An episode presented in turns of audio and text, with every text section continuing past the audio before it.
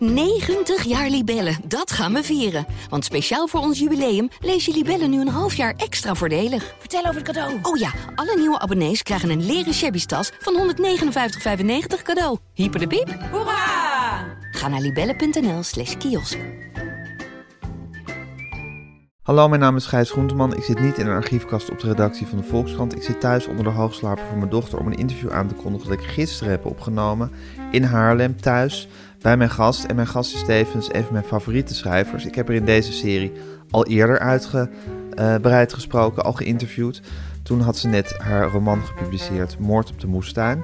Maar ze is ook al een paar jaar bezig met het uitgeven van een serie boeken onder de titel Faxen aan Ger.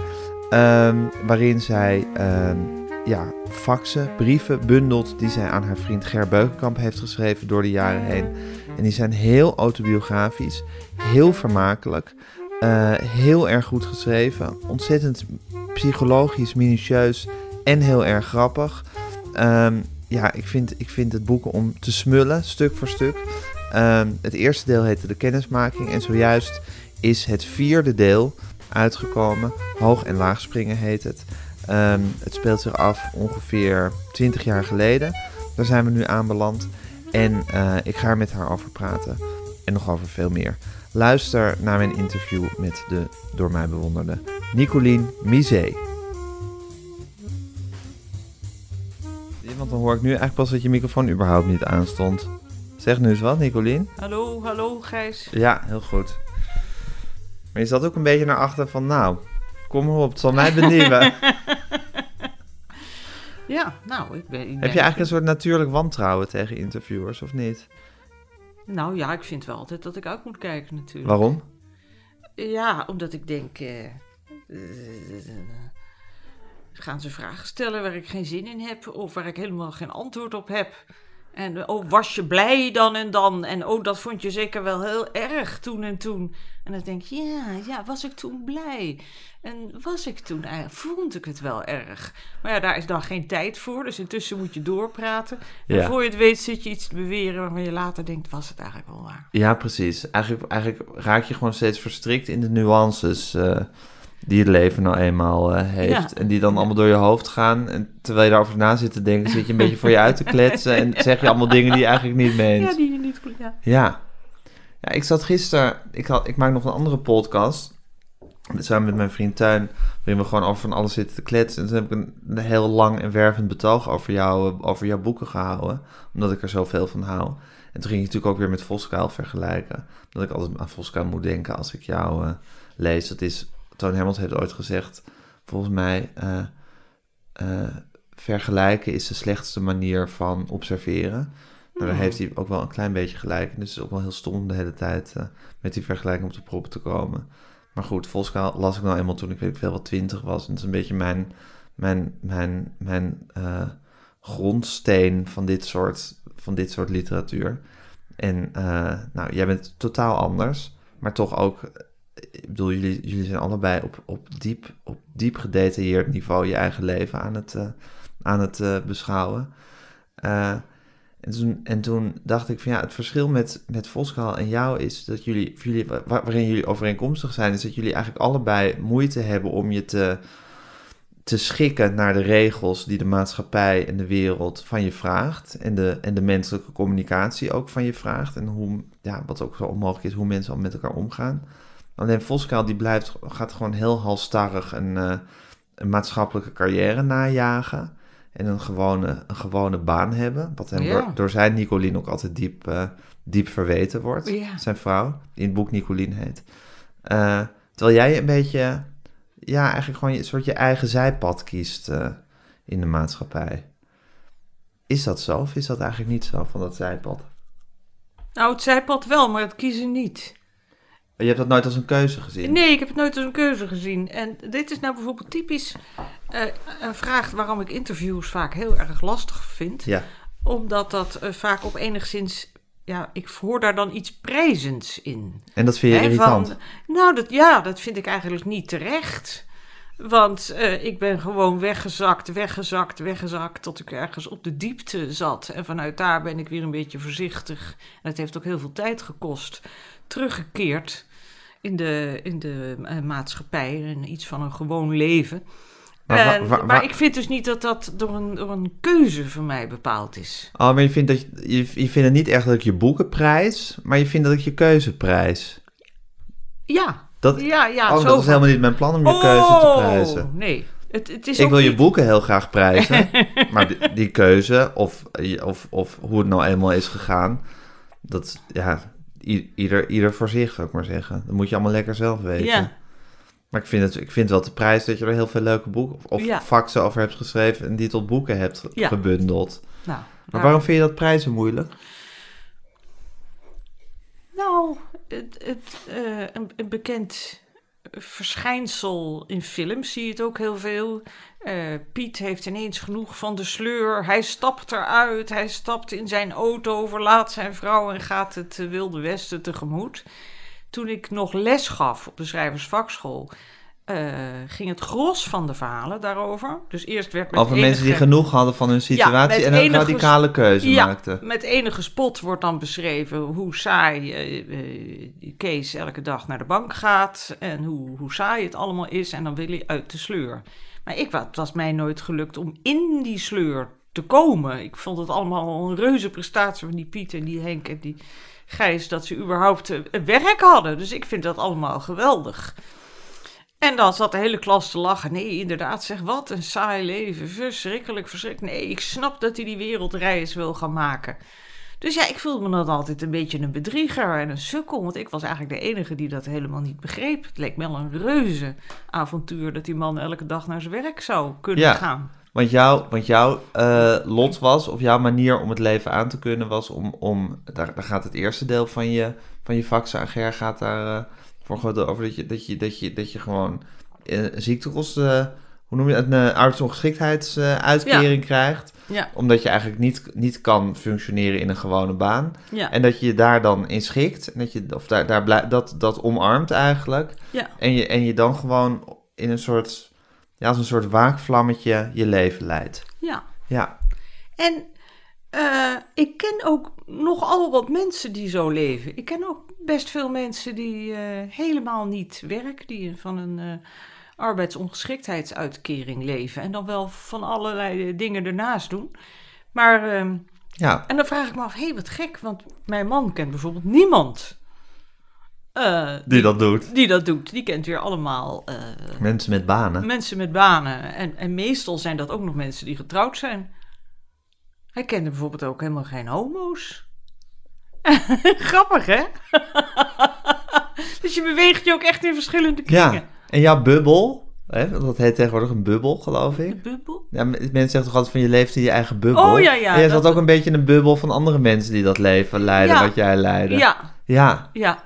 Het is wel zo dat ik leerde twee mensen op de schrijversvakschool kennen, 25 jaar geleden. En toen waren we, en toen hebben we een klein clubje opgericht, Proza Club. En eh, we zien elkaar nog steeds elke maand. En toen merkten we op een gegeven moment dat we veranderden. Eerst leefden we alle drie van een uitkering. Op een gegeven moment werkten we alle drie. En eerst hadden we het ook altijd over die uitkering. En eh, pas op hoor, want we kunnen weer een toeslag aanvragen. Of eh, weet ik veel wat. Of dan kreeg er een, een klein een erfenisje. Oh god, kijk uit hoe je... en, eh, en op een gegeven moment hadden we het alle drie over moeders. Hadden het voortdurend maar over onze moeders. En nu, 25 jaar later, hebben we het vooral over vogels en tuinieren. Dus je zou aan de hand van onze onderwerpen heel goed kunnen zien de, de, de, de, de gang die je maakt in het ja, leven. de gang die je maakt in het leven. Ik, ik wou helemaal niks. Ik wou je helemaal niet prijzen ten opzichte van Voskuil. Van hij, hij leidde een saai burgerlijk leven. En jij leidde een vrij leven. Dat was, was oprecht helemaal niks prijs. Het enige is dat ik denk van ja. Kijk, het leven is natuurlijk iets onmogelijks. Ik bedoel, het is iets waar, waar, je, waar je allemaal maar je weg in moet zien te vinden. En er zijn maar weinig mensen die zulke kaarten gedeeld hebben gekregen. Volgens mij dat ze dat alleen maar lachend en stralend eh, tegemoet kunnen treden. Die zijn ook niet te vertrouwen. Die zijn volgens jou niet te vertrouwen. Dat weet, hoezo zijn die niet te vertrouwen? Ja, nou ja, dat merkte ik ook een tijdje toen ik voor dat damesblad werkte. Ja, Dat eh, alles moest We hadden het daar... voordat we opnamen begonnen even over een rubriek die je had in een damesblad. Ja, Ja. en alles moest daar positief. En al- als je dat blad las, iedereen was de hele tijd positief. Dus zelfs al had je, waren je bijna, beide benen geamputeerd, dan nog moest je juist ontdekt hebben hoe geweldig enzovoort. En ik dacht, ja, dit lijkt mij niet verstandig. En toen was er één keer een mevrouw, die werd daarin geïnterviewd. En die had een hele hoge baan gehad. Als rechter, weet ik veel wat. En die zei, nou ja, ik ben nooit getrouwd, want ik vond mijn werk te leuk. En nu ben ik met pensioen. En eh, de muren komen op me af, zeg. Ik vind het heel erg moeilijk. en ik ben eenzaam en ik ga maar elke dag wandelen, want dan kom ik er in godsnaam nog uit. Ja. Nou, dat was het leukste interview, verreweg, wat ik ooit in dat blad gelezen had. Ik dacht, ja, dat, daar vrolijk je van op. Ja. Dan denk je, nou, dat, bij mij valt dat nog mee. Ja, maar dat is gewoon jouw smaak voor dingen die je, die je wil lezen. Die, die klok heeft mijn moeder ook trouwens. Maar die, die met vogelgeluidjes. Ja, die pas, pas helemaal bij jullie levensfase. Nou, zij is wat ouder dan jij, maar goed. Ehm, ja, er hangt een klok waar die elk uur een, eh, een bepaald vogelgeluidje Ja. geeft. Hangt hier een beetje. Ander vogelgeluid. hè? Elk uur een ander vogelgeluid. Ja. Ja. De, mo- de, de wonderen van de techniek, Ja, Nicolien. geweldig, hè? Ja, maar het is jouw smaak dus niet om dingen alleen maar die positief lezen. Maar er zijn gewoon mensen. Ik heb bijvoorbeeld met eh, eh, een paar jaar lang eh, naar mijn grote tevredenheid met Martin Schimek gewerkt. De tenniscoach en de interviewer. En die is gewoon altijd, die, als hij wakker wordt, heeft hij gewoon altijd zin in de dag. En ook de hele dag door heeft hij eigenlijk ook de hele tijd zin in de dag. Mijn god. Ja, en ja, Maar dat is misschien een aandoening. Dat komt heel zelden voor. Nou, het is een aandoening, maar het is ook een beetje. Ja, er zijn ook mensen die nooit zin hebben in de dag. Maar dat. dat, en, en tussen dat hele spectrum zit, zit, zit van alles. Ja. Ik denk dat het een beetje is hoe je gebouwd bent. ja, Toch? ja, zeker. Moeten we dat dan ook meteen wantrouwen, vraag ik me af. Nee hoor, en het, is, het een hangt ook niet samen met het ander. Want ehm, wij hebben net tot ons groot verdriet een eh, goede vriendin eh, begraven. Van wie het leven een aaneenschakeling van rampen en problemen was. Nou, die vrouw had honderd willen worden. Die, die, Ja, die exact. genoot van het leven. Ze had Ja. gewoon plezier in het leven. Ja, Ze ging- half dood van de pijn, had allerlei kwalen. Hij had geen cent te makken. eh, ja maar tegenslag, Vreselijk. tegenslag had Nee. helemaal geen invloed op haar Nee. humeur. Nee. Nou, net zoals omgekeerd, er kan ook helemaal niks mis zijn in je leven. En toch kan je alleen maar een diep zwart gat zien. ja, Ja. ja, ja, ja, Ja. ja. Het is wonderlijk, toch? En magisch. Ja. Ja. Maar goed, hoe kwamen we hierop? Meestal weet ik dat altijd nogal goed. Eh, Voskuil, keuze Volkskuil, maken. keuze maken. Dat ik, oh ja, dat ik zeg dat het leven... Ik zei, wou zeggen dat het leven iets onmogelijks is... waar je toch allemaal maar doorheen moet, moet slaan op, op de een of andere manier. En ook, zou ik maar zeggen, hoe je je moet verhouden tot andere mensen... is ook iets verschrikkelijks. Ja, en elke manier die je kiest en die voor jou de beste is... de best mogelijke of misschien wel de enige mogelijke... ja, dat is het gewoon. Dus ik, ik wil daar helemaal niks prijzends over zeggen. Ik vind Volkskuil ook fantastisch dat hij gewoon jarenlang op dat, eh, op dat instituut heeft gezeten. En, en al zijn onzinnige onderzoekjes heeft gedaan. En op een gegeven moment verbitterd met pensioen is gegaan. Ja, whatever works, zoals Woody Allen zegt. Toch, Nicolien? Ja, ja, Ja. ja, ja, ja. Ja, ja, nou ja, waar jij het woord kiezen gebruikt, zou ik eerder overkomen. Ja, Geloof jij vindt het leven ten diepste iets wat je overkomt. Eh, nou, mij in ieder geval wel. Jou in ieder geval wel. Maar dat, het- zo heb ik het altijd ervaren. Maar ik denk, ja, maar wacht even, dat is natuurlijk onzin. Het is niet zo dat mij twaalf boeken zijn overkomen. Die heb ik toch echt geschreven en naar de uitgeverij gebracht. Dus dat moet ik toch wel echt gewild en gedaan hebben. Ja, maar dat schrijven, als je het nou over een aandoening hebt... Hè, is dat schrijven je misschien toch wel echt als een soort aandoening kunnen Ja, zien? dat is wel een leuke benadering, ja. Omdat je denkt, daar kan dat mens maar niet mee ophouden. Nee, je, je kan het niet niet doen volgens Nee. mij. Ja, ik wel, maar jij niet. Nee, Ja. nee, nee, nee. Dan heb ik het idee dat het allemaal nergens goed voor is wat ik doe. Precies. Zo, zo het leven zin heeft. Moet je het opschrijven. Andere mensen vinden die zin van het leven misschien bijvoorbeeld door kinderen te maken. ja. Maar bij jou is het zo het leven zin heeft, is het omdat er gewoon boeken, omdat er geschreven moet worden. Ja. Ja. Dus ik, ik, ik doe iets en dat neem ik waar. En dan eh, denk ik erover na hoe je het opschrijft. En dat, en dat, dat maakt het iets minder zinloos. Ja. Ja. Ja, dat zeg je goed. In het vorige interview dat we hadden, voor, ditzelfde, voor, deze, voor dezezelfde podcast, eh, zei je ook dat je nooit je boeken teruglas. Eh, nou, op twee uitzonderingen na. Eh, het kinderboek wat ik heb geschreven, Ja, dat De zei Wereld van. Wollebrand. Ja? En Moord op de Moestuin. Ik heb het toevallig vorige week weer gelezen. ja, en dat zei je toen ook, dat je hoopte dat je die misschien wel nog Ja. eens zou teruglezen. Ja, die vind ik heel Dat leuk. boek had, had je toen net uit, of was toen net uitgebracht. Ja, Het is een beetje een Agatha, Agatha Christie, ja. nou niet een pastiche, maar een soort, in, de, in dat genre Ja. is, is het, Ja. eh, is het eh, geschreven. En waarom kan je dat met dat boek wel goed aan? Ehm, ja, ik denk dat het redelijk opgewekte boeken zijn, alle twee. En eh, het, is, eh, het is mooi weer. Het speelt zich buiten af. Eh, Wollebrand ook? ja, dat is ook voor een groot deel met paarden en op kliffen. En die omgeving was mij overigens gegeven door degene die de. Het is een één deel uit een, uit een serie van vier kinderboeken. Dus dat was ook leuk. Het was een grote be- beperking. Het Ja. moest zich op een bepaalde school afspelen. Eh, en er moesten een aantal personages eh, in voorkomen. Ik had zelfs de naam Wollebrand ook helemaal niet zelf bedacht. Dus het was een stijloefening voor mij. En ik vond dat. Zoals de eh, moord op de moestuin dat natuurlijk eigenlijk ook is. ook. Ja. ja. Een Dus dat stijloefening die je, die je zelf dat. had. Ja. Ja. precies. Dus als het spielerij is, dan kan je het goed verdragen. Maar als je eigenlijk in de, in, de, in de diepte van je eigen ziel afdaalt, Ja, het even pathetisch te zeggen, ja, dan, eh, dan vind je het moeilijk. ja. Omdat het dan zo'n harde confrontatie met jezelf Ja, is. nou ja, ja, ja. Dit, dit, dit- het vierde vaksenboek. Ja. Net, eh, week, Hoogspringen en eh, laagspringen. Hoog en laagspringen. Hoog en laag springen. Ehm, dat eh, het is nu een week uit. Maar kijk, ik, ik heb dat, dat- Nee, dan moet ik dus alle faxen aan Ger, Ja. die ik inmiddels twintig jaar geleden, daar zijn we nu, aan hem heb gestuurd, moet ik doorlezen. Eh, ja, dat is niet echt een plezier hè, om jezelf van twintig jaar geleden en alles wat je toen dacht en vond, om dat weer opnieuw te lezen. Hoewel je soms ook denkt, hé, hey, wat leuk en goh, wat een interessante boeken las ik toen, wat grappig, hoe kwam ik erbij?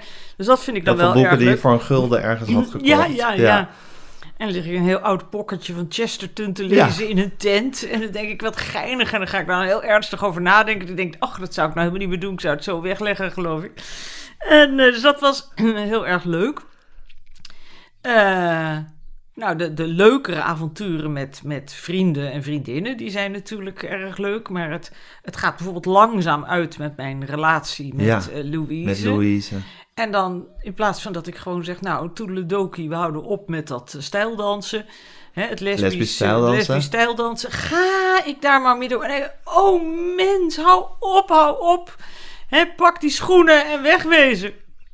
En eh, daar kwam bij, en dat is iets wat de lezer niet merkt, maar ik eh, ga in die tijd van de antidepressiva af. Daar heb ik het ook over tegen Ger. Ja. Maar daardoor kom ik ook in een enorme depressie.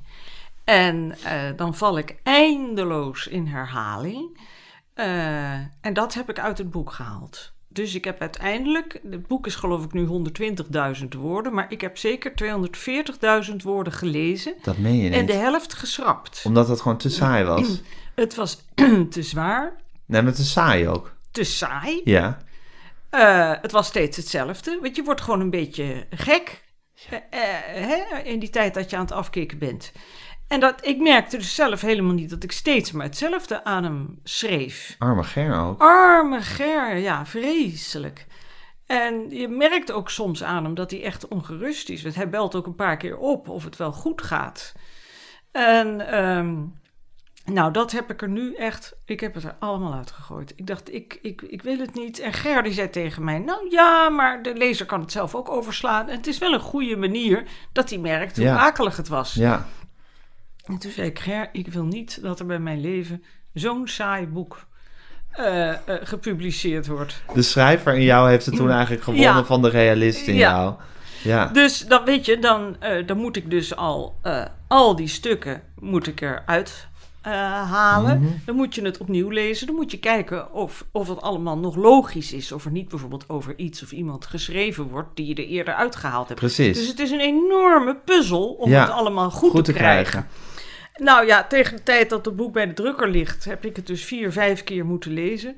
En eh, ik kan je zeggen, dan heb je er schoon genoeg van. Ja. Dus je bent je hebt gegeten en gedronken met dit boek. Ja. Terwijl het fantastisch is. Oh, leuk. Ja. Eh, fijn, ja, dank je. ja.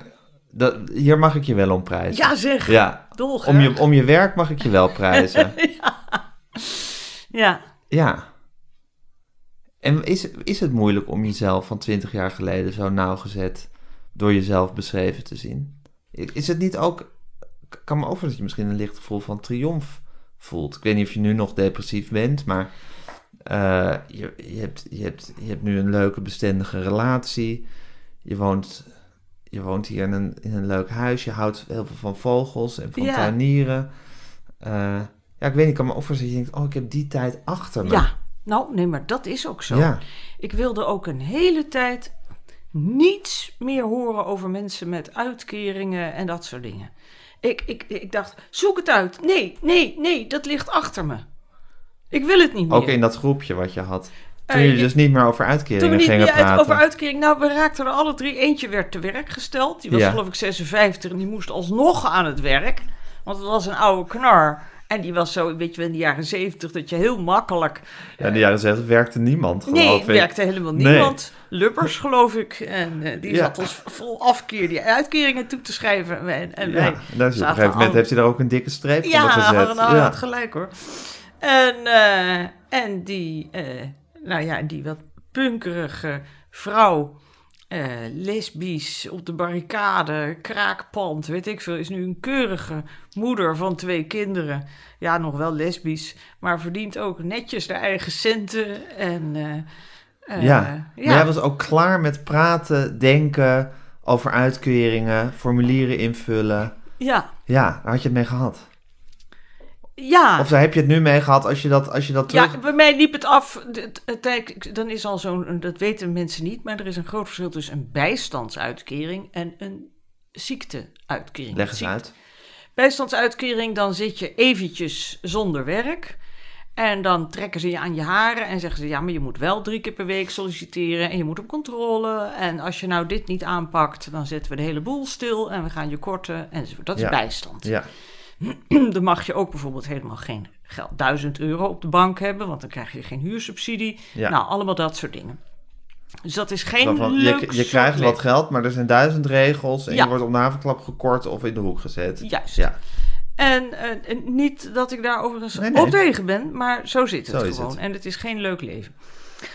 En dan heb je, eh, als je helemaal wordt afgekeurd, wat steeds minder vaak gebeurde, Ja. want eh, ik was heel verbaasd dat dat nog, nog lukte bij mij, eh, dan mag je, je kan wel een huis erven, want je mag gewoon spaargeld hebben bijvoorbeeld. Het, het maandelijks geld dat je krijgt is, is precies hetzelfde. Dus dat was in mijn geval het minimum, want ik Ja. had nog nooit gewerkt. En, maar dat gaf wel een gigantische rust. ja. En het rare was dat ik dat maar een paar jaar gehad heb. Want toen begon ik met schrijven. En dat ging al redelijk snel tamelijk aardig. En ja, toen ik trouwde met iemand met een keurig eh, onderwijzersinkomen, toen was het helemaal gebeurd. Dus toen was ik verlost van die eh, ellende. Ja. maar, op, maar als je dat nu terugleest, dan denk je ook, wat een gedoe. Wat een gedoe. Wat een gedoe om, om afhankelijk te zijn eigenlijk van Ja. de staat. En om daar zoveel mee bezig te zijn. Ja, En ja, het stigma, het stigma, misschien ook het zelfbeeld. het zelfbeeld. Ja. Ja, dat, Het is, het is natuurlijk niet, niks, er is niks triomfantelijks aan. Nee, nee, nee. Je voelt je altijd minder dan Ja. anderen. Je, ja, ik heb ook echt het idee eh, dat dat twee gescheiden werelden zijn. Ik weet niet of iedereen dat zo sterk heeft. Wat zijn de twee gescheiden werelden? Nou, de, de, de geslaagden en de mislukten. De geslaagden, dat zijn de mensen die hun eigen geld verdienen. En de mislukten, dat... eh, die zijn de, dat zijn mensen die hun hand, hand op moeten houden. ja, ja, En zo heb je dat altijd heel sterk gevoeld. ja, Ja, en je, je voelde je een mislukte en je schikte je in dat lot. Je kon niet anders dan je in dat lot schikken. nee, Nee. nee. En dat voel je ook als je, die, als je dat boek, als je, zo'n, als je dus die periode dan, die faxen die je dan schrijft eh, aan Ger, als je dat dan terugleest, dan voel je dat mislukte ook zo er doorheen. Dat je jezelf zo mislukt voelt. Voel je dat er dan in alles Eh, zitten? Eh, Ja, ik heb wel het idee dat het in dit boek al wat minder wordt. Omdat ik natuurlijk eh, een boek geschreven Ja. heb. En dat boek wordt ook gepubliceerd. Maar dat, dat, toch verandert dat beeld niet zo snel van jezelf. Nee.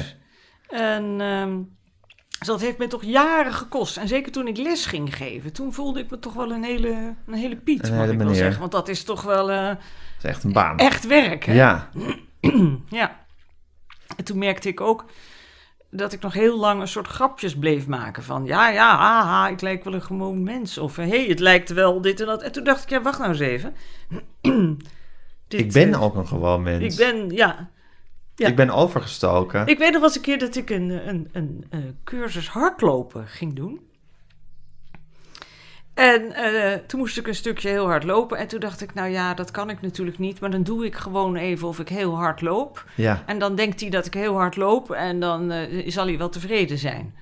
En ik heel hard lopen. En ineens dacht ik, dit kan niet. Ik kan niet doen alsof ik heel hard loop om hem eh, te misleiden. Ik ben nu gewoon heel hard Ja. aan het lopen. ja. Dus toen dacht ik, ja, dit is ook een beetje een luie manier van denken inmiddels. Om bij alles te denken, om alles ja, meta maar- te doen. om alles, ja, en ook om bij alles te denken, ja, maar dat doe ik natuurlijk eigenlijk niet. Die andere mensen doen het allemaal echt, maar ik doe ha, ha, ha, ik doe voor spek en Aan de mee. zijlijn. Ja, Ja, en toen dacht ik, daar moet ik het mee ophouden. dat is toch wel heel interessant, hè?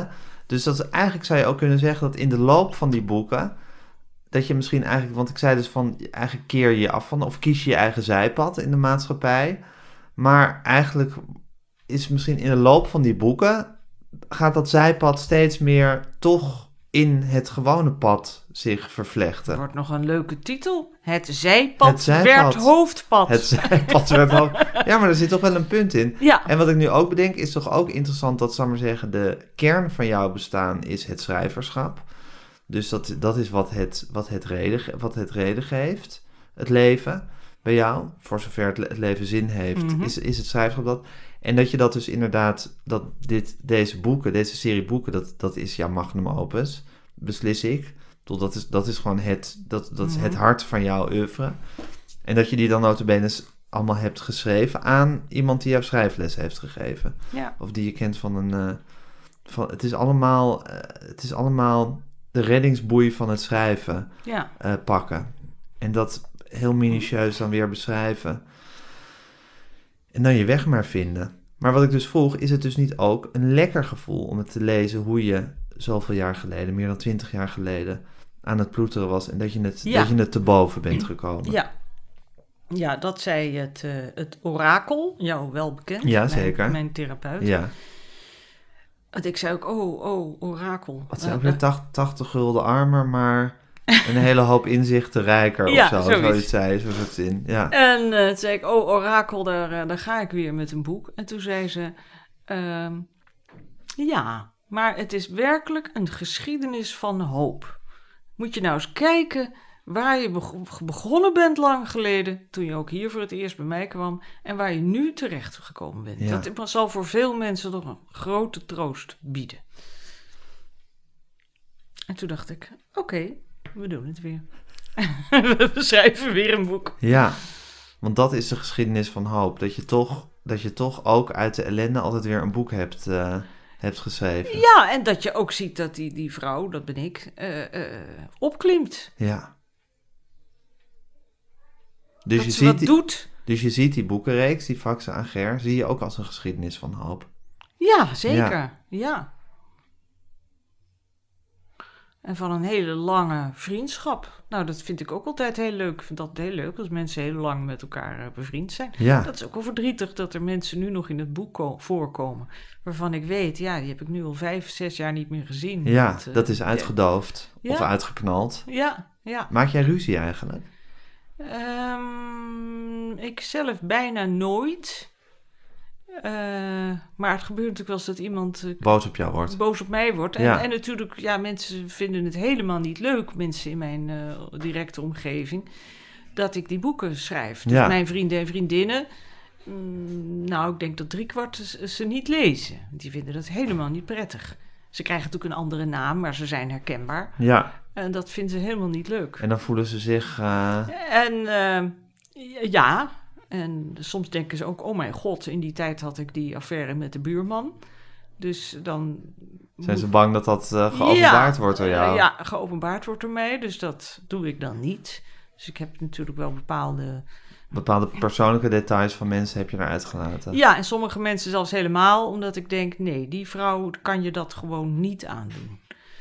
Maar uh, blijven er toch mensen over waarvan ik denk, nou ja, die zie ik toch al niet meer. Dus ik kan ze er nou maar net zo goed inzetten.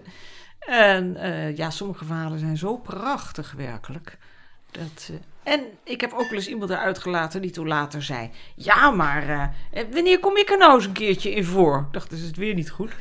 Maar nee. Het lijkt is... me ook leuk om in zo'n boek voor te ja? komen. Ja. Nou, uiteindelijk zal het wel gebeuren. Nou, dat mag ik hopen. Nee hoor. Maar het is toch ook gewoon leuk om jezelf... Hallo, ik ben Gijs. Ik ben Hop van Hallo Hop. Ik wilde heel stil zijn. Nou, dat hoeft niet hoor. Dat knip ik er zeker niet uit. Je hebt net even boodschappen gedaan. De rollen in dit huishouden zijn radicaal omgekeerd. Sinds wanneer? Sinds mijn huwelijk. Oké. Wat een ideale man. Ja, geweldig hè? En dan ook nog eens een bloem met een roos in zijn... Ja, je hebt een roos in je mond. Romantisch dat hij hier gewoon met een bloem in zijn mond Ja. en allemaal flessen wijn aankomt Ja, zitten. nou, de flessen wijn zijn vooral voor tante Truus, want tante Truus komt vanavond eten. Wie is Tante Truus? Dat is een, eh, een tante. Oké. En die... eh, Maar jullie drinken zelf geen wijn. Ja hoor, we drinken samen met tante Truus drinken wij de witte wijn op. En de roos is waarschijnlijk omdat Rob eh, geheel in de ban van de plant tegenwoordig is. En eh, die dingen dan met een loep en, eh, gaat ze in een pincet gaat zitten ontleden. Echt? Ja, Maar dan groeit er dus een plant in zijn tuin, van Ja. jullie tuin. ja, En dan, dan neemt hij een bloem daarvan ja, en die gaat hij dan, gaat hij dan heel secuur zitten Ja. bekijken. ja. En dan komen er Om het wonder van de natuur te aanschouwen. Ja, om ze te, te eh, ontleden. En dan eh, schrijft hij dat ook naar een bepaalde site. En dan zegt hij: Ik geloof dat ik het enkelvoudig spriethoofdje heb ontdekt. Want als ik de kroonblaadjes opzij schuif, gaat het houtje linksom in plaats van rechtsom. En ik heb ook de indruk dat het enkelloos stengelblad licht behaard is. En eh, nou, dan zit er ergens iemand in het World Wide Web en die zegt: Geachte meneer Van Dam, inderdaad, toch hebben wij de indruk dat dit een roze vingerig kniespeldraadje is. Oh, maar er is, een heel, er is weer een hele subcultuur van, oh, van je hebt mensen die... geen idee. Ja, ik wist wel dat dat met vogels bestond, maar dat bestaat met planten natuurlijk Met planten goed. Ja. Ja. Ja. Dus nu is Rob ook de, de, de, kilometer rond dit huis in kaart aan het brengen. Met alle planten Echt waar? die er dan eh, zijn. Ja. Oh god, hij heeft er nu eentje in een heel klein vaasje gedaan. Is dat de plant die je net in je mond had? Ja, lekker. Was dat zwart? Dat was een beetje melk graag. Was het cappuccino? Nou, ze heeft er gewoon, wat, ze heeft er gewoon wat, wat schuim bovenop gegooid. Ja, Oh, schuim, ja. schuim Ja. van mij. Ik vind het wel een originele man, Rob. Hij heeft iets excentrieks. Vertel. Ja, weet ik niet. Zoals hij uit zijn ogen kijkt. Vind je niet? Toon me als een burger, maar diep van binnen ben ik een beest. Ja, dat zie, maar dat zie je ook meteen. Oh, dat heeft Carmichelt geschreven. Ja, Ik, to, de ik, man op ik, zijn even- sterfbed zegt... Ik was een beest, Marie, maar ik had geen tijd. Woorden van de wanneer ben je verliefd geworden op Rob? 15 jaar geleden. Hoe ging dat? Hij was een leerling in een van mijn klasjes. Echt waar? Ja. En eh, Ontzettend ongepast. ja, Ja. ja, inderdaad. Ik zou nou eigenlijk al meerderjarig hoor. in de, in Hij de, was wel in meerderjarig. de, in de bak hebben kunnen zitten. En het was een klasje van 12 hier in Haarlem. Heel leuk nog aan de Volksuniversiteit. Ja. Dat is natuurlijk inmiddels allemaal, eh, Allemaal afgeschaft, verdwenen, wegbezuinigd, afgeschaft, noem maar op. wegbezuinigd, verschrikkelijk. Dus, eh, nou, ik lesgeven en Rob is- dus wist altijd alles. En eh, dus eh, dan schreef iemand een verhaal, dat speelde zich in de Tweede Wereldoorlog af. En dan zei Rob, ja, ja, maar in dat grensstadje was natuurlijk niet eh, dit en dat. En op een gegeven moment werd ik daar nogal nerveus van. En ik dacht, god, ja, hij weet altijd maar alles. Want ik ben een sukkel, zeg. En Oh, dat slo- sloeg dat meteen op jezelf dat je jezelf een sukkel vond. ja, dat, Ja. ik dacht, ja, ja. Je dacht, ik ben hier de lerares en hij Ja, weet ik moet- alles. Ja. En eh, toen op een dag was hij er niet. En toen dacht ik, ben ik nou opgelucht of vind ik het jammer? Dit waren reeds de eerste signalen. En ik was er altijd van uitgegaan dat hij getrouwd was. En toen, ik geloof de achtste les, toen was ik wat eerder en Rob was er ook. En eh, toen vroeg één man, en die vroeg, ja, eh, Nicolien, ben jij nou eh, lesbisch of hetero? Hoe zit dat eigenlijk? En ik zei, nou, ik, ben, ik heb zeven jaar een vriend gehad en zeven jaar een vriendin. Ja, en op dus dit moment ben ik in alleen. evenwicht. Ja. Ja. En jij, eh, Johan? Nou ja, ja, hij was alleen. En eh, ik zei, en Rob, jij bent getrouwd, hè? Waarop Rob zei, eh, gescheiden, zeer tegen mijn zin.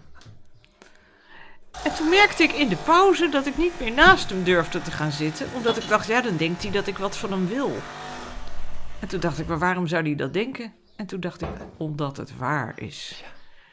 En eh, na de tiende les namen wij afscheid. En normaal gaf ik al mijn leerlingen drie zoenen, maar dat durfde ik nu ook, ook niet. Want dan moest ik, die, moest ik Rob van Dam zoenen. Ik dacht, Ja. ja, dan zal hij wel denken.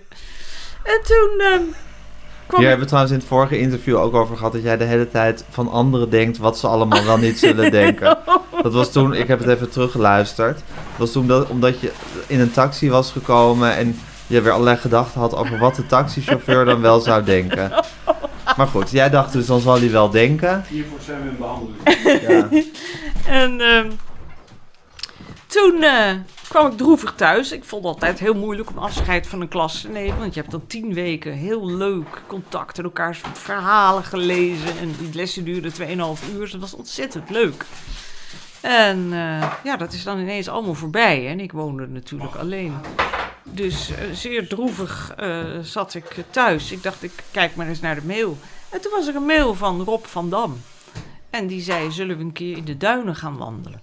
Hij had een verhaal geschreven over witte zwanen, wilde zwanen. En die wilde zwanen zijn er echt. Zal ik je die een keer laten zien?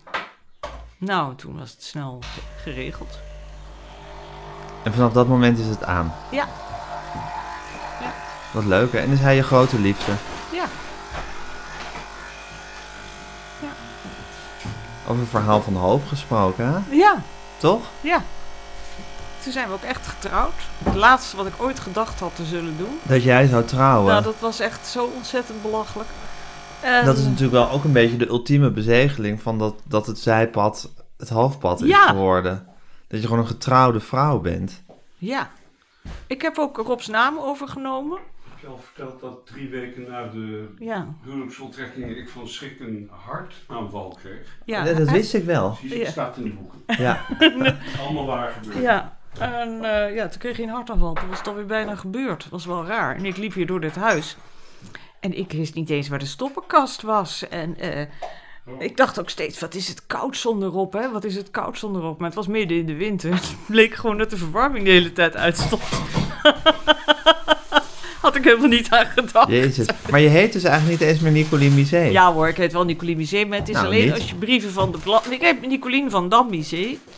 En eh, brieven Vond je, van dat een, belasting. vond je dat een mooie daad om je eigen naam één plaatsje naar rechts op te schuiven? Ik vond het. Eh, dank je. Ik, ja, ja, eh, ik dacht, dit is de enige keer in mijn leven dat ik mijn naam kan veranderen. Dat vond ik leuk. Ik dacht, dan kan ik een mevrouw van Dam worden. Ja, Geweldig. het is weer eens wat anders. Dit is weer eens anders, mevrouw van Dam. Hé, hé. Nou, ja, ik ben mevrouw van Dam. Ja, nou, ik wil graag de hoekplaats. En kunt u dan misschien de parasol? Zo, zo stel ik me daar iets bij mevrouw Ja. van Dam. Terwijl bij mevrouw Misé kan je dat allemaal niet nee, voorstellen. nee, nee, Nee. mevrouw Lisee, dat is raar. Dat is, Ja. eh, Dus dat hoort ook weer een beetje bij je geschiedenis van hoop. Dat je ook gewoon nog een mevrouw van Dam kan worden. Precies. Ja. Ja. Die weer heel andere Ja. dingen doet in het leven dan, eh, dan mevrouw Misé deed. ja. Damesachtige dingen. Ja. Vrou- vrouwachtige Wat dingen. is het leven toch iets wonderlijks, hè, Nicolien? Ja. Vind je niet? Ja. Je doet allemaal hele andere dingen. Ja, het neemt afslagen die je ook weer niet per se van tevoren verwacht. Waar je ook altijd maar mee moet dealen. En eh, ja, ik vind toch geloof ik dat, zou ik zeggen, de lichamelijke aftakeling en de geest, geestelijke, ja, soort... Ik vind, dat je geestelijk, ik vind het leven eigenlijk geestelijk gezien makkelijker worden naarmate je ouder wordt. Oh ja? Terwijl je lichamelijk dus aftakelt. Vind dat dat... Maar takel jij al lichamelijk af? Natuurlijk takel ik lichamelijk af. Ik ben bijna 50. Nou, je ziet er heel goed en gezond Ik zie er heel goed en gezond uit, allemaal schijn. Oh, heb je nare ziektes? Ik heb, nou, nou goed, niks heel ernstigs. Maar goed, iedereen, iedereen takelt af met de jaren. Eh, Ik, vind Rob, ik heb tegen Rob gezegd dat hij best wel een beetje lawaai mag maken, maar dat neemt hij wel heel letterlijk ja, op. Rob maakt altijd ontzettend We zijn, we zijn wel een audio-opname aan het maken, Rob.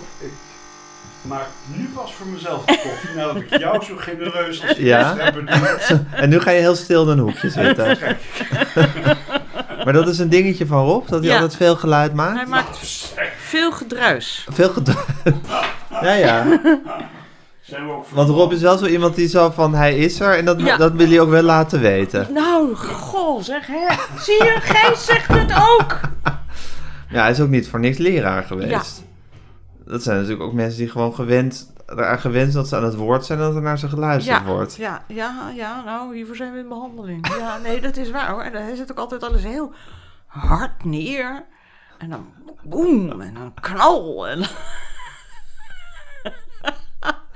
Het is heel erg. En toch hou je van hem. Ja, maar niet 's ochtends. Niet 's 's ochtends. ochtends, oh. Dat zijn de moeilijke momenten Oh, voor want dat jullie. 's ochtends dan wil ik alleen maar in doodstil de krant lezen en de sudoku je- oplossen. Ja, En dan gaat hij boem, knal, stofzuigen. Eh, eh, oh, vreselijk. Met, op het trapje klimmen met een zwiverduster. En dan valt hij ervan af. En het maakt ook allemaal heel veel lawaai. Ik heb wel eens, eh, nou, ten einde raad gedacht. Zal ik een soort. Ik heb eens een tijdje samengewerkt met een man die speelde accordeon. Maar die woonde in een klein woonwijkje. En die had een hele geluiddichte cel laten maken. Dat kan. En toen dacht ik, zal ik.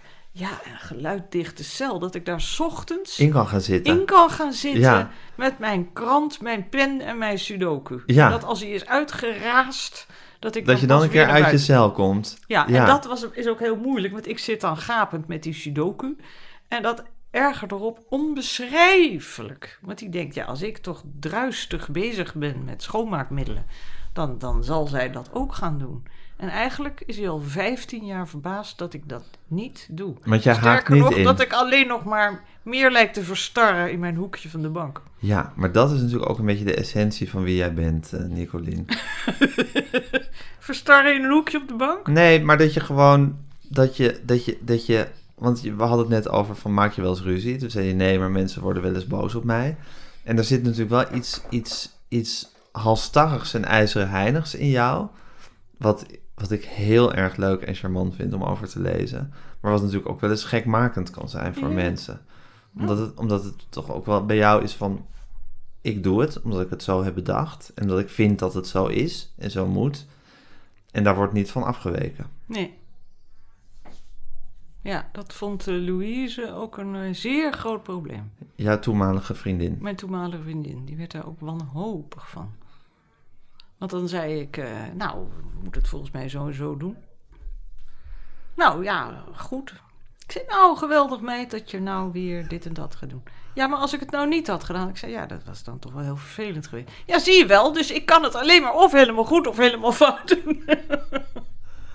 Ja, ja, ja, maar er zit een soort absoluutheid in jou. Hm. Denk ik. nou, ik ga erover nadenken. Daar zijn we voor in behandeling. nee, maar goed, dat is dus waar Rob dus ook al 15 jaar eh, zich Ja. over verbaast. Ja, Dat je, je nooit zal toegeven en met hem gaat schoonmaken. Dan wordt er de sudoku gemaakt en de krant gelezen. ja. Ja, Maar dan wil ik best later op de dag een dingetje doen. ja zeker. je zeggen- bent niet tegen schoonmaken. niet tegen schoonmaken. Zeg ik, nou, liever zeg maar wat de bedoeling is, dan doe ik dat. Maar ja, dat, dat is natuurlijk niet het hoge schoonmaken wat hij voor zich ziet. Hè? Hij vindt dat wij samen eendrachtig, eh, elkaar begrijpend en aanvullend. Ik zie ook, ik, kijk, het is hier altijd heel schoon en netjes. En dan komt er Rob. Dat komt erop, die doet alles. Echt. Ja. We hebben ook geen werkster. Dat is allemaal Wat een even- man. ja, dus dan zeg ik, eh, ja, maar wat zal ik dan doen? Nou, kijk eens om je heen. Dan zeg ik, ja, maar jongen, alles is brandschoon. Want hij houdt van een schoon huis. Ja, En hij houdt van scho- lawaaiig schoonmaken in de ochtend. ja, Ja. Ja, lawaaiig schoonmaken in de ochtend. Weer een titel. Ja. ja, leuk. Ja. En dat is misschien bij hem dan... Maar dat vind ik dus het fijne van ouder worden, Nicolien. Ja, Gijs. Mag, mag ik als bijna vijftiger toch ook wel zeggen? Ach, jongetje, je bent nog helemaal nergens. Nou, ik vind toch als je bijna 50 bent, dan... Ach, dat is, ben je nog een kind. Ach, onzin. Maar lief dat je het zegt. maar dat vind ik dus, dus dat soort dingen als je eigen onmogelijk karakter. Mhm. Op een gegeven moment begin je eindelijk door te krijgen hoe dat karakter een beetje in elkaar zit. Mhm. Voor zover je er ooit echt achter bent. Maar begin je een paar trekken daarvan te onderscheiden. Begin je ook door te krijgen dat dat niet te veranderen is. Nee. En leg je daarbij neer. Ja, En dat vind ik dus heel fijn van ouder worden. ja. En dat gaat in hand in hand met de lichamelijke aftakeling. Dus geestelijk gezien word je gewoon, kom je at ease met your, with yourself. Hoe noem je dat in Nou, het Nederlands? gaat ook met geestelijke aftakeling, hoor. Ja, goed, dat Je je, kan dat je niks meer niet meer zo goed onthouden. Nee, dat, dat, dat eeuwige geheugen is wel een ding. Maar gewoon dat je denkt van, nou, ik ben gewoon koppig, of ik ben chagrijnig, of ik ben Ja. weet ik veel wat. Of ik, ik hou er nou eenmaal van om 's ochtends mijn sudoku te doen en dan ga ik gewoon niet meer van afwijken. Nee. Ik ga mezelf niet denken van, nou, kom op, eh, kan toch ook wel eens wat anders. Nee, dat doe ik gewoon. Ja, En dat, ja. dat vind ik oké. Nou, dat is toch een heerlijk inzicht. ja. Ja, nee, dat is ook zo. Ik vind het ook heel erg fijn als andere mensen dat hebben. Ja. Je gewoon weet, ja, dat doen ze wel, dat doen ze niet. En als je nou die boeken van je, eh, als je die faxen leest, hè, em, heb je eigenlijk het gevoel dat, dat je het zelf nog bent? Die vrouw over wie je leest, die dat schrijft, die stem uit het verleden die nou, spreekt. eh, sommige dingen komen mij zeer merkwaardig voor. Eh, een hele opwinding bijvoorbeeld. Een bepaald soort bemoeizucht misschien. Opwinding. Wat ik er ook heb uitgehaald. Maar wat voor opwinding? eh, nou, dat in dit boek komt het eigenlijk niet zo voor. Maar in het vorige boek ga ik dan bij de ouders van Louise eten. En dan ga ik me enorm eh, eh, Opwinden. op, ja, opwinden, profileren. Ik vind dat er dingen besproken moeten worden die, eh, die Louise nooit met de ouders heeft durven bespreken. En dan ga ik dat doen en dan denk ik, oh, oh, hou op, hou op. Nu zou ik dat nooit meer doen. Nee. Dan Nee. denk ik, laat maar. Ja, laat maar. Ja, Ja, sommige dingen kunnen ook best beter onbesproken blijven. ja. Ja. Dus Ja. dat, dat komt je vreemd voor. Dat komt me vreemd voor. Eh, nou, dat, dat eindeloos doorgaan met dat stijldansen. Terwijl ik denk, jeetje, hou op, alsjeblieft Ja, op wat je net al zei. Gooi, gooi, smijt die schoenen in een hoek. Ja, Ja, en laat het lesbisch stijl dansen voor wat het is. Ja, oh, en dan weer naar Amsterdam. En, en dit- ik had blijkbaar nog heel erg het idee van dat ben ik begonnen, dat moet ik afmaken. Nou, dan heb je weer zoiets. ja, Terwijl- nou, dat, op- dat, en een tijdje geleden deed ik een, eh, een tuincursus. En eh, nou, dat was één keer erg leuk. Maar daarna brak eh, de corona uit. En toen moesten we allemaal heel vervelend in een donkere schuur meters van elkaar afzitten. En toen, bij de derde les, dacht ik, wat gek, ik heb er helemaal geen zin meer in. Het zijn lieve vrouwen, maar ook alles wat ze zeggen over... oh, je moet de zaadjes in een oude koffiefilter bewaren... en dan liefst op een donkere plaats. Toen dacht ik, ik doe het niet. Ik bestel wel gewoon nieuw zaad in de zomer. En eh, dus bij een heleboel dingen merkte ik... ja, maar ik ga ze niet op die manier doen. Ja, En dan kunnen die mevrouwen dat allemaal zeggen. En eh, dan zit ik een beetje te suffen. Ik ga het niet doen. En ik ga nog wel naar die allerlaatste les. Want ja, dat vind ik ook tegen die dames wel aardig. En daarna ga ik nooit meer een tuincursus doen. Want ik doe het toch op mijn eigen middelmatige manier. zoals Nicolien van jaar, Dam dat nou eenmaal Zoals doet. mevrouw Van Dam Dat haar doet. tuintje Ja. heeft. Ja, en Rob die zegt bijvoorbeeld heel vaak... eh, eh, dan zeg ik, god ja, dan ben ik weer vergeten hoeveel je die tuinbonen ook alweer uit elkaar moet zetten. Lievertje, pak de boeken erbij. Maar dan denk ik, nee, ik wil de boeken er niet bij pakken. Ik vraag het wel aan Gerrit als ik hem zie. Gerrit is onze grote tuinbemoeial. En dan komt Gerrit altijd wel even langs en dan zeg ik, Gerrit, ik ben het weer vergeten. Hoe ver moet ik die tuinbonen ook weer uit elkaar zetten? Ja, En dan zegt hij dat en dan doe ik dat. ja. En zo want er gaat zit iets weigerachtigs in jou om dat in een boek op te zoeken. Ja, En nu heb je dat weigerachtige heb je gewoon omarmd. ja. En je denkt van, nou, en dan vraag ik het gewoon aan Gerrit. Ik en, vraag het aan en Gerrit. ik laat me niet dwingen om in dat boek te Nee. kijken. Nou, dat is, toch, dat, is toch een, dat is toch een verworvenheid van het ouder worden. Ja, dat is dus iets wat Rob al 15 jaar vreselijk irriteert aan mij. Dat ik niet dingen in boeken opzoek. Ja, ja. Zo, zit je nou, zo ben je nou eenmaal gebakken. Ja, zo ben Ja. ik gebakken. Ja. En soms leest hij een boek en dan slaakt hij kreten. En dan zeg ik, eh, hè, wat? En dan zegt hij, nou, weet je dat Demosthenes al? Ach, lieverd, ik leg dit boek voor je klaar. Ik zeg, nee, nee, nee, ik wil het boek niet lezen. Ik wil dat jij mij nu over Demosthenes vertelt. dat vind ik het En waarom leukste. vind je het vervelend om dingen in boeken op te zoeken? Eh, het, het, is, het is altijd te veel. Het is net met websites. Ik, ik wil eigenlijk... Ik wil maar één ding. En een website heb je allemaal verschillende knopjes. Ja, en voor je het weet zit je in een web. Het woord zegt Ja, het al. vreselijk, Een web van informatie. Ja, oh, met dol van ver- vertakkingen en Ja. bij- bijzinnen en dingen die je niet eigenlijk wil weten. Nee, en dan met die tuinbonen ook. Dan wil ik alleen maar weten hoe Vijf ver moet centimeter ik... uit elkaar, Ja. punt. Ja. En wat, wat staat er dan? Heel belangrijk is om het ras te kiezen dat het beste past bij uw tuin. Eh, eh, er zijn eenvoudige setjes te koop waarmee je de zuurgraad van de grond kunt meten. Dan weet ik al zeker, dit ga ik allemaal niet doen. Ja, Dus je moet je door een allerlei dingen heen slaan waarbij je denkt, ja, dat gaan we niet doen, ja, dat gaan we... Zeg nou maar Mhm. hoe ver die bonen uit elkaar moeten. ja. Ja. Je bent zo'n koppig wezen, Nicolien.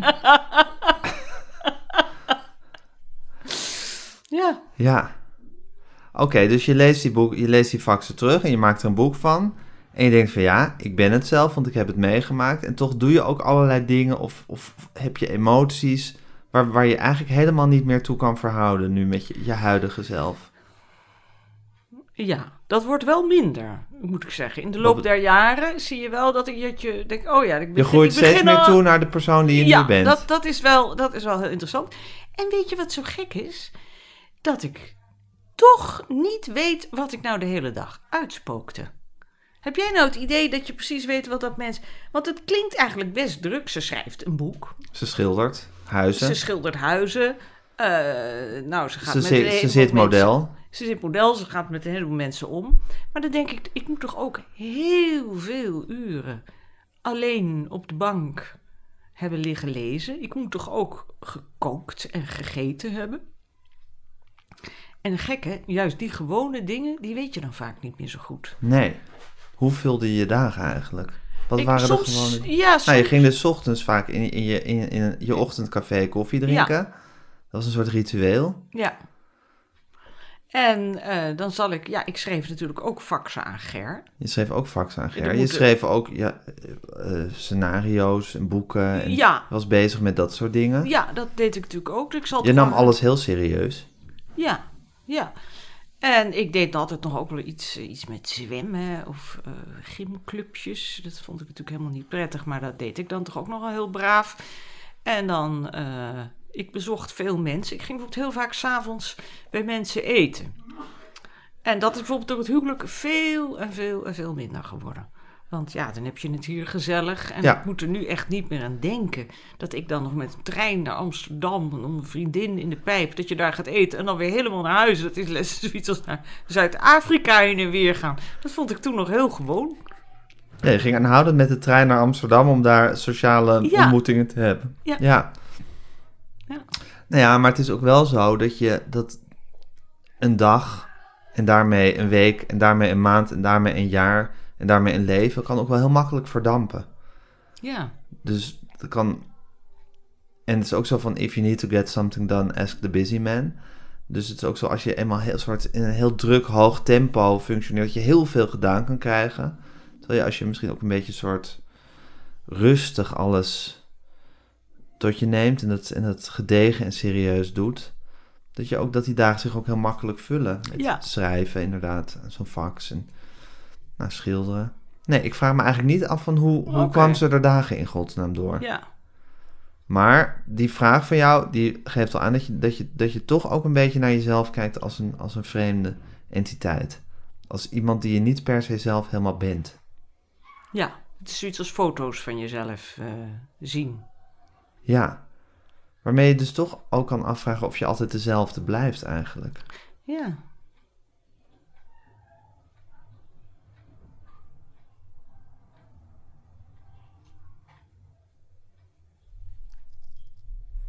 Of dat je misschien toch ook gewoon echt in de tijd een, een ja, substantieel iemand anders wordt.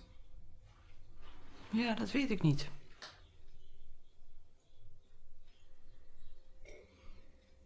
Volgens eh, onze stadsecoloog is een kind bijvoorbeeld totaal iets anders dan een groot mens. Wij kwamen op een avond thuis, Rob en ik, en toen zaten er allemaal hele dikke zwarte vliegen tegen, de, tegen het glas. Dat was iets heel walgelijks. En die lieten zich ook heel makkelijk een beetje eh, Even naar buiten vliegen. Ja, die slome Ja. vliegen. En ik besprak dat met de stadsecoloog en die zei ja, dat zijn clustervliegen. En die hebben waarschijnlijk een paar jaar buiten gezeten.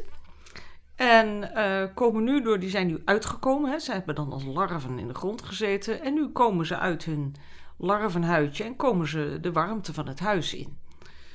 En eh, hij zei, ja, dat zijn eigenlijk een vliegende eierlegboren. Die willen zich nu alleen nog voortplanten en dan gaan ze dood. Dus ik zei, nou zeg, dan zijn ze eindelijk een volwassen vlieg en dan is het al bijna gebeurd. Toen zei hij, ja, dat is een hele menselijke manier om er naar te kijken. Dat larf, dat was eigenlijk het, het echte stadium. Dit is alleen maar een laatste Stuiptrekking. evolutie om Ja. je nog voor te planten. En hij zei, het is heel erg menselijk om steeds te kijken... oh, nu ben je groot, nu ben je volwassen. Eh, dit is het echte. Ja. Alsof je altijd ergens naartoe aan het werken Ja. bent en niet Ja. gewoon nu in het, in het belangrijkste bent. Ja,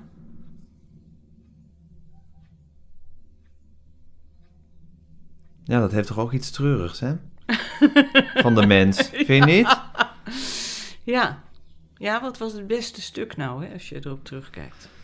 Ja, en wanneer had je nou eigenlijk door dat je in het belangrijke stuk bezig was? Ja, dat was ook zo vervelend. Het is misschien ook wel waarom de mens zo'n ongelooflijk dominante en succesvolle diersoort is.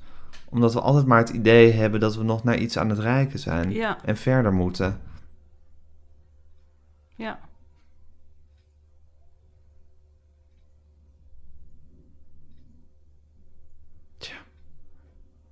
Hoe is het met je religieuze gevoel momenteel? Oh, komt dat zo dominant in het boek voor? Nee, helemaal niet. Maar dat vind ik gewoon heel... Het komt een beetje in het boek voor en ik vind dat een heel interessant onderwerp. Oh ja? Wat geloven is. Oh, leuk hè? Ja, ik vind het boeiend. Wat was jammer dat mijn leerlingen daar nooit, eh, nooit over wilden schrijven.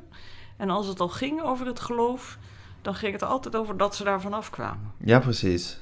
In plaats van tot het geloof. Eigenlijk net zoals dat het altijd is van... van eh, ik leefde een saai leven en toen zette ik de knop om Ja. en werd ik een wildebrand. Is het ook Ja. altijd van... Ik zat gevangen in het geloof Ja. en toen heb ik me ervan bevrijd. Ja, jammer hè?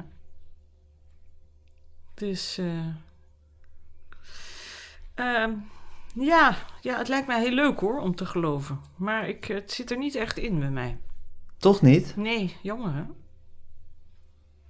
Ik had een oma, de moeder van mijn moeder, en die biechte mij ooit eens op dat zij eh, een, een tijd lang, en dat was kort na de oorlog in 47, eh, zich heel erg ziek voelde. Ze vermagerde ook verschrikkelijk en ze dacht dat ze dood ging. En toen ging ze naar de dokter en die zei: Mevrouw, u bent zo gezond als een vis. Maar gaat u eens met iemand praten? Mijn oma wilde nooit het woord psychiater in de mond nemen, maar altijd iemand met wie je kunt praten. Zoals En- jij dat een orakel noemt. Ja, Dus jij hebt eigenlijk dat is hetzelfde. waar. En eh, toen. eh, Waar ook iets denigrerends in zit. orakel? Ja, ik bedoel, een orakel is zo absoluut en groot dat je het meteen ook weer niet meer helemaal serieus kan Oh, nemen. nou anders moet je zeggen therapeut. Dat vind ik zo'n Ja. stom Of woord. psychiater, of psycholoog. Of ik Oh, weet niet, is allemaal dat is allemaal niet. Nee, dan noem je therapeut. Maar goed, ga door. Je oma wilde het woord psychiater niet in de mond nemen. En toen ging ze praten en toen, eh, na een aantal keren, kwam ze erachter. Ik kan eigenlijk helemaal niet geloven. Ze was katholiek opgevoed, dus dacht ik geloof er gewoon niks van. Ik heb er ook nooit wat van geloofd. En dit vrolijkt haar geweldig op. Ze begon weer te eten, ze begon weer te lachen. En eh, nou, ze kon het gewoon niet. Maar toen was een nicht, nee, een zus bij haar, Wil, haar zus Wil, en die was non. Ja, En mijn oma kon het toch niet helemaal voor zich houden. Dus die zei, eh, Wil, Wil, ik, eh, ik geloof niet meer. Oh, oh, trui, oh, wat verschrikkelijk. Oh, ik wil het niet horen. En er was nog een broer, die was er ook bij. Die zei, nou, dat is maar makkelijk, niet geloven. Waarop mijn oma zei, dat is maar makkelijk, gewoon maar doorgeloven. voor Dus, allebei wat te eh, zeggen. Er is voor allebei wat te zeggen, ja. Ja. Maar je, ben, je, je rekent jezelf toch uiteindelijk, zoals je jezelf tot de mislukte en de gelukte kan rekenen, reken je jezelf nu toch tot de niet-gelovende. Nou, ik vrees dat ik het een beetje. eh, eh, eh, ik heb natuurlijk toch wel tamelijk absolute ideeën over ja, zo moet dat wel en zo moet dat niet. Ja, En dat is dan een, een, een zonde als je dat doet. En dat je zou je af kunnen vragen of dat misschien iets religieus heeft. Zo duidelijk weten, dit doe je wel en dat ja, want in ons vorige interview zei je nog dat, dat, dat religieus zijn een geaardheid is. Ja. Zoals Herman Vinkers dat, dat ooit Ja. heeft gezegd. Dus dat is gewoon iets wat je nou eenmaal bent. Ja, wat in je zit. Dat vind ik ook het interessante aan geloof. Ik bedoel, het is natuurlijk onzin allemaal. Ja. Maar het is fantastisch, vind ik, dat, dat, dat mensen een hele constructie hebben verzinnen om het, om, om het onbegrijpelijke toch nog een soort... Want ja, kijk dat jouw Rob die plantjes zo minutieus zitten ja, ja. ja. Dat zo'n plantje bestaat, is natuurlijk gewoon een godswonder. Toch? Ja, en dat iemand het zo leuk vindt dat te, te bekijken en uit elkaar te pulken. En, Ja. eh, alleen maar voor zichzelf. En eh, ja, dat is vind- ook een wonder. Ja, zeker. Die vindt nu heel raar dat ik op mijn telefoon ga kijken, maar... eh, want je schrijft, ik ga nu een citaat van jou even Oh, uit, oh, uit hoog en laag springen. God is er en ik onder, onderwerp me eraan en bouw er een leven op, schrijf je dan. Hm. Toen was je dus zelf, weet ik veel, 30 of zo was je hier? Of nee, in de, in de 30 was je. Toen Ja. dit allemaal, toen dit, dit, dit boek.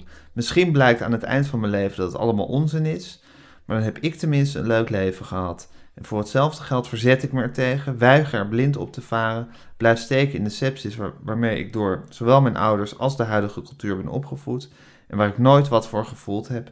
En denk ik in mijn stervensuur heb ik het toch helemaal verkeerd gedaan. Ja.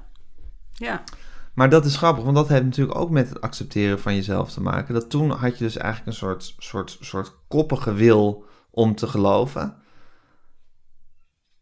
Eh, terwijl je nu eigenlijk gewoon dus het hele concept spreek je aan. En je bent ook een fan van Jezus als, als figuur. Zoals je ook fan bent van Vincent van Gogh en van Mhm. Agatha Christie.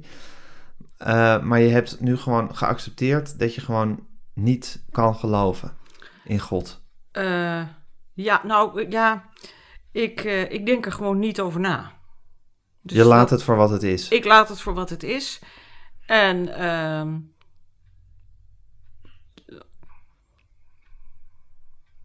ja, zo. Dat is toch ook, een, dat, dat is toch ook heel rustig? Ja, dat is bij- bijzonder. Om gewoon te denken van dit onderwerp, ik kom er niet uit. Ik, nee, ik, Nee, eh, ik kan niet dat devote hebben van dat je het echt gelooft. Nee. Maar je, je kan het ook weer niet helemaal afzweren. Want daarvoor Nee. vind je het ook weer te, te boeiend en interessant. En Ja, als ik erover na ga denken, blijft er niks van over. Dus ik, nou, dan denk ik er maar niet over na. ja, En ik weet nog wel dat Rob en ik een keer bij een tentoonstelling waren over de Maya's. En die Maya's, die, die, wat deden ze? Die, die, als die baby's, dan gingen ze die baby's, gingen ze heel zielig, die kleine hoofdjes van die baby's, Ja. in een klem doen. En dan kregen die kinderen een heel raar punthoofd van. Dat vonden ze mooi. En dan gingen ze ook nog een, een, een knikker of een kraal, gingen ze voor de ogen, zodat de kinderen scheel gingen mijn kijken. god, een besnijdenis is er niks bij. Nee, en eh, dat was dan allemaal mooi, want scheel kijken, dat betekende dat je naar de, de hemel keek, zoiets. Dus ik stond daar naar te kijken en dat was natuurlijk allemaal duizenden jaren geleden. Dus het is een beetje raar om nu nog te zeggen, nou wat ongelooflijk stom zeg, van die Maya's. Want je moet dan natuurlijk denken, Ja, Hè, ja, dat was toen de cultuur en oh, nog onmakkelijk oordelen. En toen dacht ik, ja, wacht nou eens eventjes. Stel dat Jezus daarbij was geweest. En ik had gevraagd, zeg Jezus, wat vindt u dit nou van dat zielige punthoofd met die schele ogen? Dan zou Jezus gezegd hebben, nou, dat vind ik eh, geen goed idee. ja. En eh, ik dacht, nee, Jezus heeft gelijk. Dus ik zei later tegen Rob, "Wat afschuwelijk en belachelijk, die schedelverminking, idioot gewoon. En eh, denk jij nou ook niet dat Jezus dat onzin zou hebben gevonden? Nou, dat vond Rob weer een krankzinnige gedachte van mij. dat ik. Maar toen dacht ik, ja, dat doe ik eigenlijk heel vaak. Ja, what Dat- would Jesus do? Ja, Ja, ja, ja. Dus je vindt Jezus gewoon een prettig eikpunt ja. in het leven. En verder eh, laat je het onderwerp gewoon voor wat het is. Ja, Ja. Ook rustig. ja. Ja. Nou, Nicolien. Ja, ik vind een verhaal van hoop. Ja, wat kan je erop tegen hebben? Nee, hè? Nee. je bent gewoon, je bent gewoon in vele delen een verhaal van hoop aan het, eh, aan het produceren. En, en dat is ondertussen ook nog eens zo ontzettend vermakelijk om te lezen. Dat je nou eenmaal een entertainmentmachine Mm. bent. Ja, moest je wel lachen? Ja, ik moet altijd om je lachen. Oh, Ik vind gewoon dat je fantastisch kan schrijven. En heel waanzinnig kan observeren. En heel grappig bent. En ook dodelijk. Dus eh, nee, eh, mij heb je als fan. Ja, leuk. Ja. Fijn hoor. Bla- eh, schrijf je eigenlijk nog steeds faxen aan, Ger? Ja.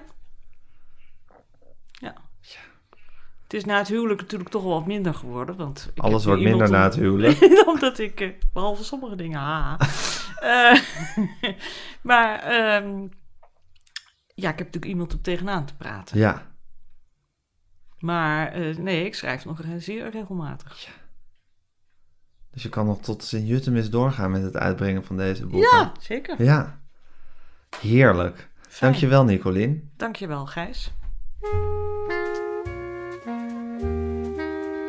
Dit was Met Groenteman in het Nieuwe Normaal met Nicolien Misé. Mijn naam is Gijs Groenteman. Ik maak deze podcast samen met Daan Hofstee.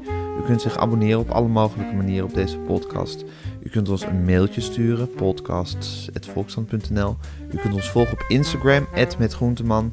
En vergeet vooral niet, als het ergens kan, waar dan ook, geef ons alsjeblieft lekker veel sterretjes.